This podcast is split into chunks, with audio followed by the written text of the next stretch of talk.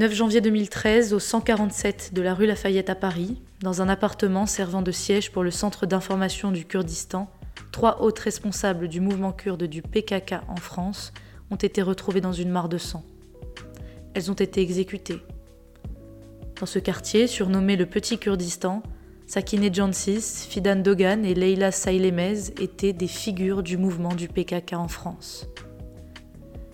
Sakine Jansis, alias Sarah, avait 55 ans. Elle était l'une des fondatrices du PKK et chargée de son organisation en Europe. Une icône vivante de la lutte armée kurde, figure vedette du PKK. Elle avait passé 12 années dans une prison de Turquie et y avait subi de très lourds sévices. La seconde était Fidan Dogan, elle avait 29 ans et était responsable du lobbyisme du mouvement en France. Elle avait déjà rencontré le président François Hollande à l'occasion de discussions sur la situation des Kurdes en France. La dernière d'entre elles, c'était Leila Sailemez, 25 ans. Elle était membre du mouvement de la jeunesse kurde en Allemagne. Elle n'aurait en réalité pas dû se trouver là.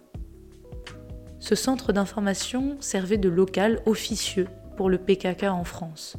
Le parti militant kurde a été classé parmi les organisations terroristes aux États-Unis et en Europe. Cette nébuleuse internationale basé sur le Jibal Kandil au nord de l'Irak, représente la lutte des Kurdes à travers le monde. Au cours de l'enquête, un homme, Omer Guney, attire l'attention des enquêteurs. Se présentant comme le chauffeur des militantes, il propose son aide pour faire avancer l'enquête. Cette dernière sera pleine de rebondissements et parsemée de problématiques politiques et géopolitiques ultra sensibles. Les enquêteurs en sont rapidement convaincus. Il s'agit là d'un crime politique et ils se révéleront particulièrement suspicieux à l'encontre du MIT, les services secrets turcs. Cette histoire m'a été inspirée par l'ouvrage de Constantin Pikramenos et Savas Kalanteridis, Le service secret turc, Guerre sur tous les fronts, paru chez VA Édition. Je m'appelle Lauria Zenou et vous écoutez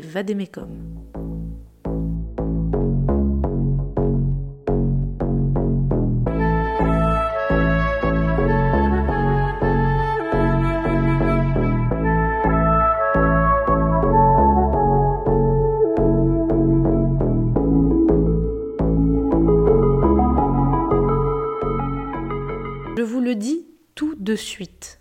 Omer Guney meurt en prison en 2016 d'une tumeur au cerveau. La procédure judiciaire à son encontre ne connaîtra jamais de véritable issue. Mais pour commencer, qui est cet Omer Guney? Ce monsieur tout le monde qui travaillait comme agent d'entretien à l'aéroport Roissy-Charles de Gaulle s'était présenté comme militant kurde aux forces de police chargées de l'enquête. De nationalité turque, il est né en 1982 en Anatolie centrale. C'est une zone historiquement opposée aux Kurdes. Il vit à Munich entre 2003 et 2011 et sur place, il est loin de faire preuve de sympathie à l'égard des Kurdes.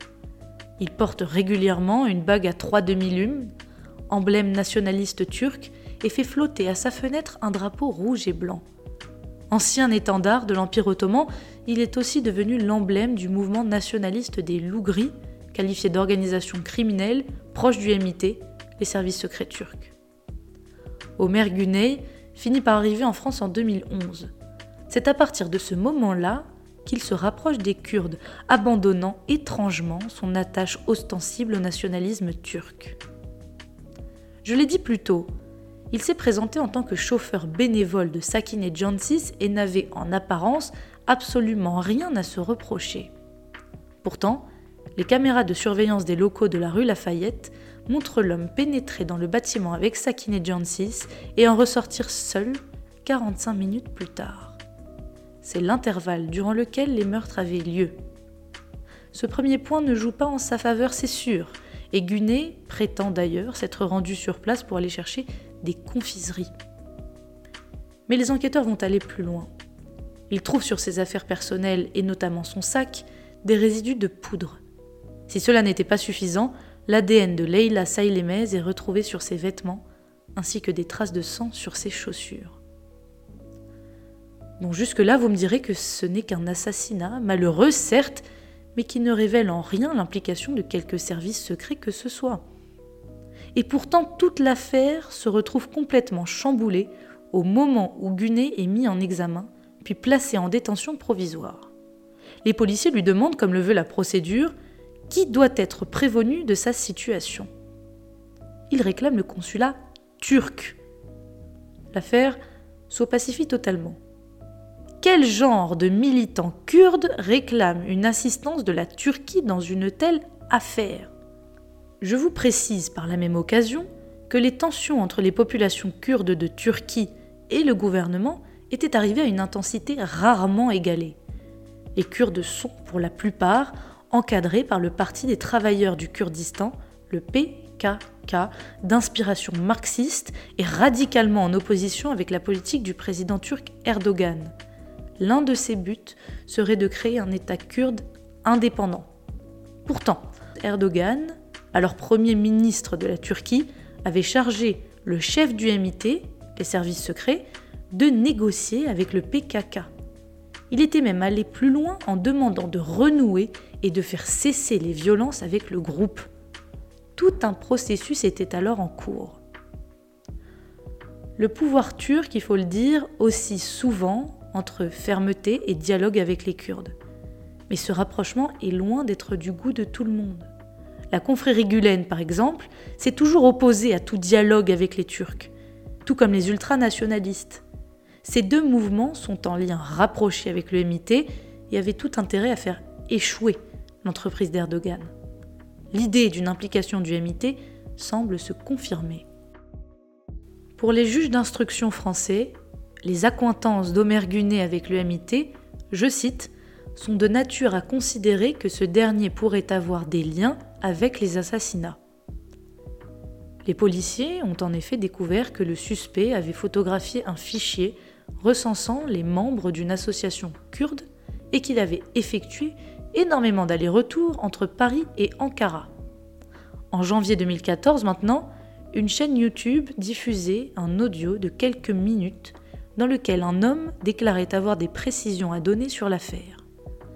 Cette vidéo, saisie par la justice, recense donc les propos d'un supposé ami de Guney. Il déclare qu'il aurait reçu l'instruction de tuer par le MIT. Son objectif principal aurait été Sakine Jansis. Il ajoute que l'achat de l'arme avait été financé par le MIT, tout comme les billets d'avion suspects. Plus surprenant encore, l'homme déclare disposer d'enregistrements faits par Omer Guney lui-même. Il aurait enregistré ses conversations avec des agents du MIT.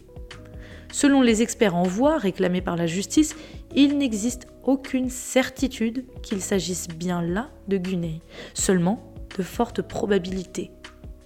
La supposée voix de Guney laisse entendre qu'il surveillait depuis des semaines le bâtiment de la rue Lafayette. Il projetait alors de tuer un certain Nedim, militant kurde également. La suite de l'enregistrement est glaçante. On y entend l'agent du MIT dire à Gunet que tirer trois balles à Nedim avec un silencieux, ce n'est pas très compliqué et qu'il y parviendra. Cette cible-là a eu le temps de quitter Paris avant les assassinats du 9 janvier. Mais Gunet s'est-il alors rabattu sur les trois activistes ou bien n'a-t-il simplement pas eu l'occasion de finir son travail? Celui-ci nie tout en bloc, évidemment, du début jusqu'à la fin de l'enquête. À la même période, le journal turc Sol fait paraître un ordre de mission qui émanerait du MIT et qui prévoirait l'assassinat de Sakine Jansis par un supposé légionnaire. L'affaire ne semble jamais connaître d'accalmie puisque Gunet, en 2014, alors qu'il était détenu à la prison de Fresnes, a été impliqué dans une tentative d'évasion. Un détenu, avec lequel l'assassin présumé s'était entretenu, a déclaré qu'Omer Gunet avait admis avoir utilisé le nom de code ma mère pour parler des services secrets turcs. Il soutient aussi qu'un plan d'évasion lui avait été fourni par Omer Gunet pour le transmettre au MIT. En mars 2018, les familles des victimes ont déposé une plainte, particulièrement détaillée, tout en se constituant partie civile. Elles mettent en avant des arguments de droit, estimant que si l'auteur présumé est mort, il reste à trouver tous les autres, c'est-à-dire les complices ou les commanditaires évoqués dans l'enquête initiale.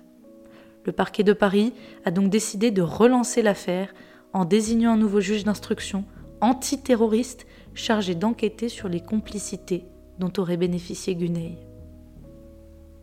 J'ai tiré cette histoire de l'ouvrage Le service secret turc, guerre sur tous les fronts, écrit par Constantin Pikramenos et Savas Kalanteridis, qui explique les services secrets turcs, ses méthodes, comment ils fonctionnent et ses influences partout dans le monde. Vous pouvez vous le procurer sur le site internet de VA Édition et en cliquant sur le lien dans la description.